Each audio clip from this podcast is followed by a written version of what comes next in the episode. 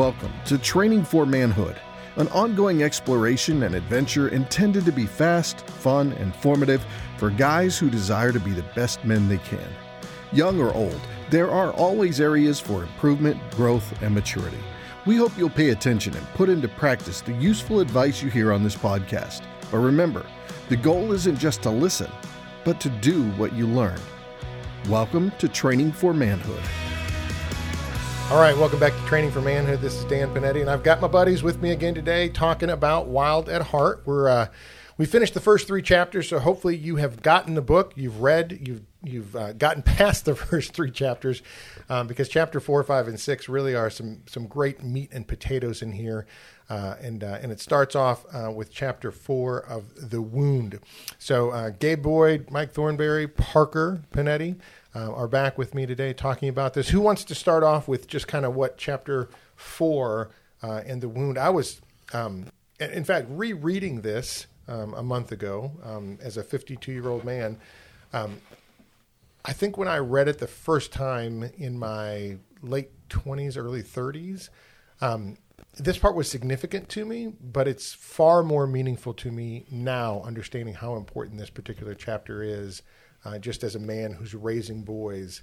Um, and and so I, I just I was um, I was very glad that he went here, even though I think a lot of men's books don't. Right, a lot of men's books to me are, you know, here's the four things you need to do to be a man. Here's the five things you need to do a man. Right, Wild at Heart um, addresses um, the the wound, the hurt inside of a man that so many times men are uncomfortable going to and talking about, and finding ways to get help and significant. So I was I was thrilled he went there. What about you guys? Yeah, I, I would uh, co-sign what you just said. Reading it as a uh, more mature man who's raising boys, you know, you see two sides in this wound chapter. You see the side of you growing up and mm-hmm. and uh, the path that you were put on based on some of the wounds you received and how you responded to them. Now is magnified as I'm trying to raise men, mm-hmm. young men and man, I've got a huge responsibility not to do the same thing that I may have walked into right. as I was growing up. So, absolutely, right. this but, was but more impactful. But at some point, too, and, and just from a dad's perspective, at some point, reading this chapter, knowing that you're not going to um, raise perfect boys. Um, and in some ways, I mean, I think about, you know, here, Parker sitting across from me. In some ways, I look back at the way that I raised Parker, um, you know, Preston and Campbell, all, all three of the boys um, you know, so many mistakes being made. Um, but but I love that you know Eldredge isn't going to bring up the wound um, and just kind of leave you there thinking, you know, well, what's the band aid to cover this gaping wound? And the answer is no. There's there's a there's the healing that comes from knowing Christ that's going to ultimately cover this particular wound, and that that's going to be awesome because I, you know, as a man who has a wound, right, and who has produced wounded boys, um, I don't have to go back and go like, oh, I wish I'd done this better as a father. It's like my, my job as a father is to point him to Christ. That's that's my job as a father, right? You're you're going to be wounded going to the cross because nobody ever went to the cross unwounded except for Christ, the only perfect man to go there. So I I can feel confident, right, allowing my kids to, you know, kind of like wrestle with their wounds. Some of them caused by me, which which is a weird thing to think about, right? Some of them caused by me. Um, but yet I can send if my job as a father is to send them to Christ, then I've I've done everything that I can do to help them, right, be successful in life. Yeah. Yeah, I, I, I think that it's really helpful that he continues to pose questions to us mm-hmm. um, because he is going to help us with some answers. Uh, but even more than that, he's not like you said. He's not going to give a band aid answer. He's going to uh, help us to look introspectively at our own hearts and see where our own wounds are. Because my wounds are different than than y'all's wounds. Mm-hmm. And so, uh, at the end of the day, just this leading question from chapter four uh, of really where does masculinity come from? Mm. And, and for me, like that's such a reassuring question, knowing what he's about to talk about, uh, and knowing that again, those wounds aren't the things that define whether I'm masculine or whether I'm a man or not. Uh, that in fact, all of us have wounds. Uh, the trick here is that we're going to start to um, unpeel the layers of um, band aids that we've put over those wounds to try to expose them in order to help them heal them. And again, we can't heal them ourselves. Uh, it's only by God's grace that we are healed by any of these wounds. Uh, and so, uh, just starting with a question of where does it come from? He's going to outline lots of different areas of where masculinity can come from despite the wounds that we all have. Amen. Uh, and, and so uh, it's really helpful as he starts to say things like a boy learns who he is and what he's got from a man or a company of men. Uh, and so just the fact that we're sitting here in, in a room as a group of men talking about this just continues to beg this question of, uh, man, if we're listening to podcasts or we're reading books about what this looks like, uh, surely there's some good things to find in here uh, within the company of men. Amen. Amen. Parker, what are your thoughts? Uh, yeah, I like the idea um, attacking boys who do not know they're men. And it says, um, he said that until a man knows he's a man, he will forever be trying to prove he is one, while at the same time shrink from anything that might reveal he is not. Um, and the idea is a lot of boys do not know how to get to manhood, um, whether they don't have um, a, a man in their life. Um, but it says plainly that masculinity is bestowed. And so um, they're going to find it from something and they're going to strive to look for it from something and they're going to avoid any area that will decrease their view of their manhood, Yep. uh, which is a very scary thought for boys who are trying to find their masculinity in something that isn't life giving, that isn't, um, at the end of the day, um, Christ centered, and that they will continue to search for it. And so just a huge responsibility for men to bestow masculinity to other boys. So, yeah. Yeah, as, as it goes into chapter five, because one of the things, um, sometimes we feel like um, women can bestow manhood, right? And he, he writes this um, on page 93. He says, Femini- femininity can arouse masculinity, um, but it can't reproduce it.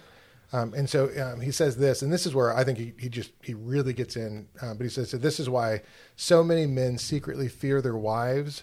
She sees him as no one else does, sleeps with him, knows what he's made of.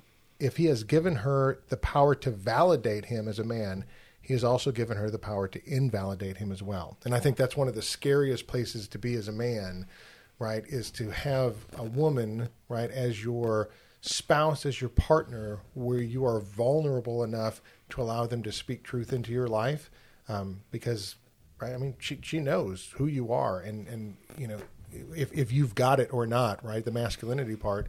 Um, but the hard part about that is, is a woman's not going to, um, you know, bestow masculinity on you, right? So, so that's where you know that idea, and he's he's not going to point us in a sense just to other men. He's going to point us ultimately to Christ to get that bestowed upon us.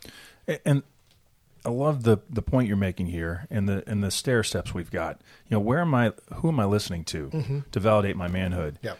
To some extent, that's a charge back to me to say, why am I not breathing life and words of love and affirmation into my sons? Yes. You know, I I can default to be a drill sergeant instead of being a coach. A drill sergeant's only worried about your obedience. A coach is worried about your maturing. Uh, so, are my words driving that uh, sense of who my son is by you know speaking something positive for their benefit, or I'm just wor- wor- worried about their obedience? Because if I give them a view that I'm just going to tear them down by what they're not doing with my words, how are they ever going to see God lift them up and look past what they can't do Yeah. and look towards what they sh- what they should accomplish through Him? So it, there there was also a sense in, in these chapters that hey, I've got a responsibility to speak Ephesians four twenty nine into my boys no corrupting talk out of my mouth, something that's going to edify them and lift them up. Because how many men say, I just wish my dad told me I love me? Yeah. He was proud of me. Yeah, and I think that goes back to Gabe's comment about identity. Yeah. how often we we focus on the performance of our boys. Mm-hmm. Um, you know, hey, you did a great job out there today, right on the field, right? You did a great job. I mean, Gabe, you played baseball, right? I mean, you know, hey, I went, you know, four for five. You know, awesome. You know, you're successful because you did this, not you're successful because you're my son and I love you, Right. Right. And I think you know how, how many movies could we probably list off of here, right? Of you know the the boy who didn't get the affirmation from his dad, who just constantly kept seeking that empty hole, right? That the that the father never filled. And I think when when you get that, I think some people are going to go back and they're going to feel this wound of saying, "Well, my dad never did this. My dad never filled it. My dad, right?" And what Eldredge is going to tell you is, here's the deal: it's it's going to be your heavenly Father is the one who does this, not your earthly father. Your earth, earthly father can can help with this by pointing you in the wi- right way to God's love and affirmation for you. Uh, but it's it's not going to be you know oh my dad didn't do it I'll never get it or my dad did a great job of it therefore I don't need God's right that's right, Right. that you're missing the point of this of this particular book that's another book right? Right. This particular book is saying men, uh, we can do a better job with our sons of affirming them in their identity and who God has created them to be, but ultimately, you want to connect them to God. You want right. them to know what God has created them for, and that's going to be super important. Well, and, and one of the things that he mentions in here is, the effect of these wounds. And so, exactly what you're saying is that when we become so performance or purpose driven in order to find our identity, what it does is it, it, it breeds a culture of really um, self centered. Um, independent men who only care about what's good for them because they're in search of what masculinity uh, is so that they can prove that they are enough to be called or deemed a man. Uh, and, and so he, he makes this. Um, it, he tells this story about between him and his wife, and, and there's these really rough patch of the first 10 years of their marriage. And, and and he says that, you know, if you ask my wife, how, how is your marriage going? She would say, it's fine. Uh, but if you really dug in more, uh, you would get out of her, um, it's fine, but I'm not sure that he needs me. And, and so, even with a statement like that, I just, I just wrote, man, I wonder how many other people feel this way. And, and it's not just for married men, but I think it's for all men. Is um, this goes back to finding our masculinity in a company of men, right? It's this affirmation, sometimes from our dads, uh, sometimes just from our friends or from other people that we know who say that they see certain things in us. Um, and, and so when he when he says things like, um, it- "That was my vow that I don't need anyone." Uh, after all, the wound was deep and unhealed, and the message it brought me seemed so final. I am on my own. And it's such a sad reality within our culture is that men think that they're on their own because they've created this bubble around themselves because they're in search of something so much greater. Uh, when it, at the end of the day, like it, it's already in you. Um, like Christ has already done the work for you, uh, and so this this idea of having to perform in order to get something or to find an identity, uh, man, this is exactly where the enemy wants us. He'll get into the enemy and the wounds and, and the attacks uh, that he'll bring, but at the end of the day, uh, man, w- until we start to realize that we can't do this, we shouldn't be doing life on our own. Um, that we need a company of men around us uh, in order to flourish, in order to use our strength for the good of others. Uh, this is this is where we have to get to. Yeah, and to speak truth. I mean, I think that's the other thing is um, there have been many conversations that I've had um, with men uh, that their wives have said the same thing to them over and over and over again, um, and there's just there's just something about um, your wife telling you something or a woman telling you something that just uh, apparently doesn't register, but it takes another man to call you out and to uh, to call you up into manhood and into masculinity of what it means. And so, I think that's an important um, reminder to us is to is to place ourselves around um, men who are walking with the Lord to call out those areas that they see in our lives that are not consistent with who we need to be. Yeah, I th- I think too though that there's also an immense amount of grace that we need to have towards one another, uh, with the understanding that every one of us is wounded. Right. Um, and, and so uh, while we're while we're speaking truth, we're still speaking it in love too, right? I- In, in an effort to be a brother in Christ uh, or or a sister in Christ towards other people, understanding, man, we've all got our junk. Like we've all been wounded in some form or fashion throughout the course of our life. Uh, and so, how, how do we continue to display grace um, while we're, while we're calling up, while we're encouraging? Yeah, C.S. Lewis has this great quote that we can apply to our, our journey here where he says, Hey, once I realized you were hurting the same way I was hurting, then friendship began. Because now we're, in, you know, now I'm ministering to you in the same area I was wounded, and now we're pursuing Christ in the resolution. But uh, we are so wired to not tell anybody that, hey, I'm, you know, whether I present or not on the outside, I am all jacked up on the inside. That that refusing to admit we're hurt just refuses the chance for the healing. Uh, there's no point going to a physician if nothing's wrong. That's right. Yeah. Parker, you've got something? Yeah, and I think that comes from just like he talked about like a lot of movie scenes um, where men get he said get a arrow into the chest and they just break it off and keep fighting, and it's this idea that we can um, minimize he says or even deny the wound. Yeah. Um, and that's you know every guy's dream in an action movie is a guy gets shot and he keeps going and saves the day. Um, but what he said was super Wait, important. okay. I, I, can I just tell you, Yeah. I, I laugh at this because um, Ro- didn't Roosevelt, like Teddy Roosevelt, literally got shot during a speech, right? And and kept on giving the speech, forty uh, like a forty five minute speech, um, and you know, I, so that is right. I mean, the the men that we hold up as like our example of what true men are. Um, sometimes you know they, they may not be great men, but it's like that that you know epitome of oh yeah you know I mean he did this or something like that, and, and we we forget um, that you know that may be one aspect of masculinity, right? Is that you know um, that ability to to fight through difficult times, right? But that's not all masculinity is. That's not all it means to be a man. Is that you know you broke off the arrow and you kept going, right? There's there's more to it than that. So I, Parker, I think there's a difference between toughness and stupidity. Yeah. Well, there's that that saying of that rub some dirt on it. Yeah. And um, he says the only thing more tragic than the tragedy that happens is the way that we handle it. And so if if you have a serious physical wound and you rub dirt on it, Yeah. that's actually going to be more tragic than the wound itself. And Yeah. he- Stupid. yeah, it's stupid. He Well, I think back to you know when Cam- Campbell, right, our youngest, um, was playing baseball, slid into home plate. Don't ask. Um, you know the plate was raised or whatever. He ended up breaking his kneecap, um, and you know he he got up, the knees all swollen. Um, and we're like, hey, you'll you'll be okay, you know. And he had to go up to bat again, and we're like, you know, he's like, I can't walk. I'm like, well, don't worry about it. Just hit the ball really far, Hit it out. hit it out. and You can walk yeah, around the bases Yeah, he- or how hobble. old was he? First grade. Yeah, right. So he goes playing. up. Yeah, keep playing. Keep playing. Right, and you take him in a couple of days later, and like, yeah, you know, he's got a chip off of his, you know, kneecap, and like, oh, I guess that was pretty bad. So we've all had stories like that of just stupidity, right? Just you know, you keep on going when you should have stopped.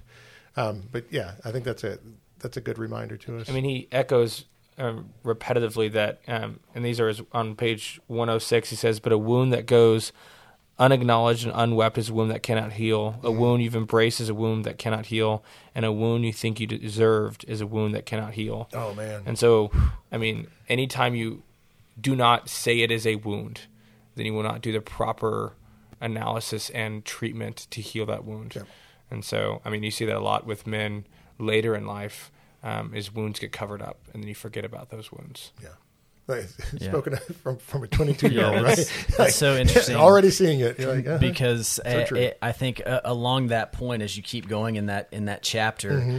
um, he, he starts to. There's two ways to respond to the wound, too, right? It, it's man, I'm so messed up. I can't believe this. I'll never amount to anything. Right. It's this very victim mentality. Uh, he writes in here like, God, why did you let this happen to me? God, why won't you just fill in the blank of whatever it is, right? Where where you're you, you've fallen victim to an unjust God who has cursed you with all of these things. Mm-hmm. Uh, and, and I just wrote in the margins of my book like.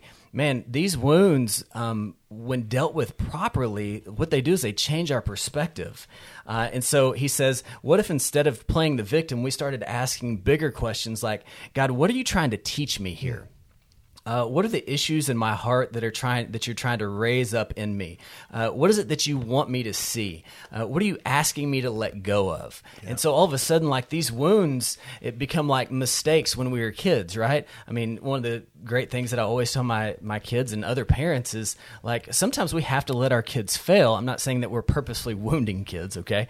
Um, but sometimes the best teacher is failure. The best teacher is mistakes. Sure. Um, in this case, like being able to, to look at and diagnose a wound for exactly what it is, whether it, we think it's severe or just topical, um, man, being able to address it with the right perspective is going to be really, really important as we continue to move through the book, and start to diagnose what's wrong in our own hearts, uh, and how do we move forward in that. Uh, as we seek out what masculinity, what true manhood is. Yeah, and as opposed to playing the victim, understanding that God allows um, wounds to happen to us, uh, and one of the greatest production or things that is produced from a wound is humility, Uh, to place us in that position where we are not um, all that, right? We are we are not uh, the king of the castle. God is. And, and you know, I, th- I think of Paul when, when Paul asked for the you know the thorn in his flesh to be removed, and God said no, no, I'm, I'm, I'm- it's weird. I'm going to keep you wounded because it keeps you humble and reliant upon my grace, right? And that's not a bad place to be, right? That's not a bad place to be to to be reliant upon God, where you don't have anything in your life um, that is a difficulty for you, is a struggle for you. And I, I think you know, so often as men. Uh, we run from the struggles. We run from the difficult areas because that, that demonstrates our weakness. Um, but you know, when when Paul is writing that in our weakness God's made strong, right? That God is going to be sufficient for whatever weakness we have if we'll trust and rely on Him. And that's where we don't want to do it because I want to rely on myself.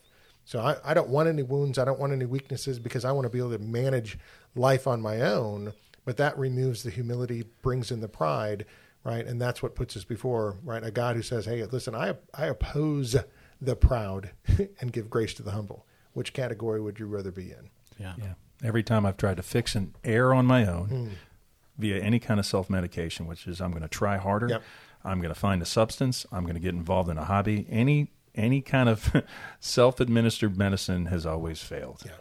And we haven't normalized, hey, why don't we deal with the issue, the root cause, versus just gloss over the remedy and double down our efforts? Because you're right. If I could control the outcome instead of focus on the obedience, I would do it every time. Amen. Amen. Uh, one thing that I just want to I just want to throw out there. I know we're probably running out of time on this, but uh, as as you're reading through this book, like there, there's such a uh, emphasis, uh, especially within culture of toxic masculinity. Uh, so even when I said that with that opening question of where does masculinity come from, uh, if you listen to the culture, um, you will hear masculinity uh, is a bad thing. Right. Uh, men acting like men is a bad thing. Um, and, and at the end of the day, hopefully, as you're reading this book, you, you're you're finding that it's not. Right. Um, that it's actually how God wired us to be masculine. Um, but I did want to throw out the topic of of, of women uh, or dating or girls or anything, depending on your age, uh, because I, I think anytime that we start talking about toxic masculinity, it's how do these wounds start to come out as we try to overcompensate for the wounds that we're carrying? How do they start to um, come out of us and our actions towards, especially women, Right. uh, whether we're dating or whether we're married or whatever that looks like for you.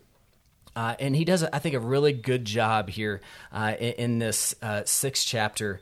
Um, and, and he just says some things uh, that I found really, really helpful just to think about uh, how he's trying to curb that view of masculinity uh, within our culture. And he says that a man needs a much bigger orbit than a woman, right? That so many people, so many men out there trying to find their identity in a, in a woman. Um, and, and so he says he needs a mission. He needs a life purpose. He needs to know his name. These are all things that he's talked about in the previous three chapters. Mm. He says, only then is he fit for a woman. Now, if you think about that, until this man has figured out who he is in Christ and the purpose that Christ has, the mission that Christ has for his life, only then is he ready to take on a woman. He says, for only then does he have something to invite her into. Ooh, wow. Uh, which I thought was really helpful Yep. is that Yep. like as I engage into a relationship with a girl, uh, I'm I'm inviting her into something. I'm not inviting myself into whatever she's doing, It- which is I think where we get this bend towards this uh, feminine look on masculinity, right? Is that we've let the the women lead the way instead of saying no, no, let me invite you into where God's taking me, and I'm going to lead you as He leads me. Uh, he goes on to say, uh, a man does not go to a woman to get his strength but instead he goes to her to offer it. And I think with that statement right there, like he kills all this idea of toxic masculinity uh, that I'm not using my strength in order uh, at from my wounds. I'm not using my strength to take out um, my confusion on a woman, but rather, man, I'm using the strength that God has given me and I'm offering it to her in order to provide and protect uh, and to lead in these different areas of life, depending on where our relationship ship goes. Yeah, that's that's that's good. Let that sink in for a while. So that's uh, chapters four, five, and six. Um, we're going to start uh, chapter seven, eight, and nine in our next episode. So keep on reading, guys. Thank you for listening to Training for Manhood. If you found the conversation to be valuable, make sure to rate us where you listen to podcasts. Also, check out additional content on our website, trainingformanhood.com. That's training, the number four, Until next time, in the words of King David, be strong and show yourself a man.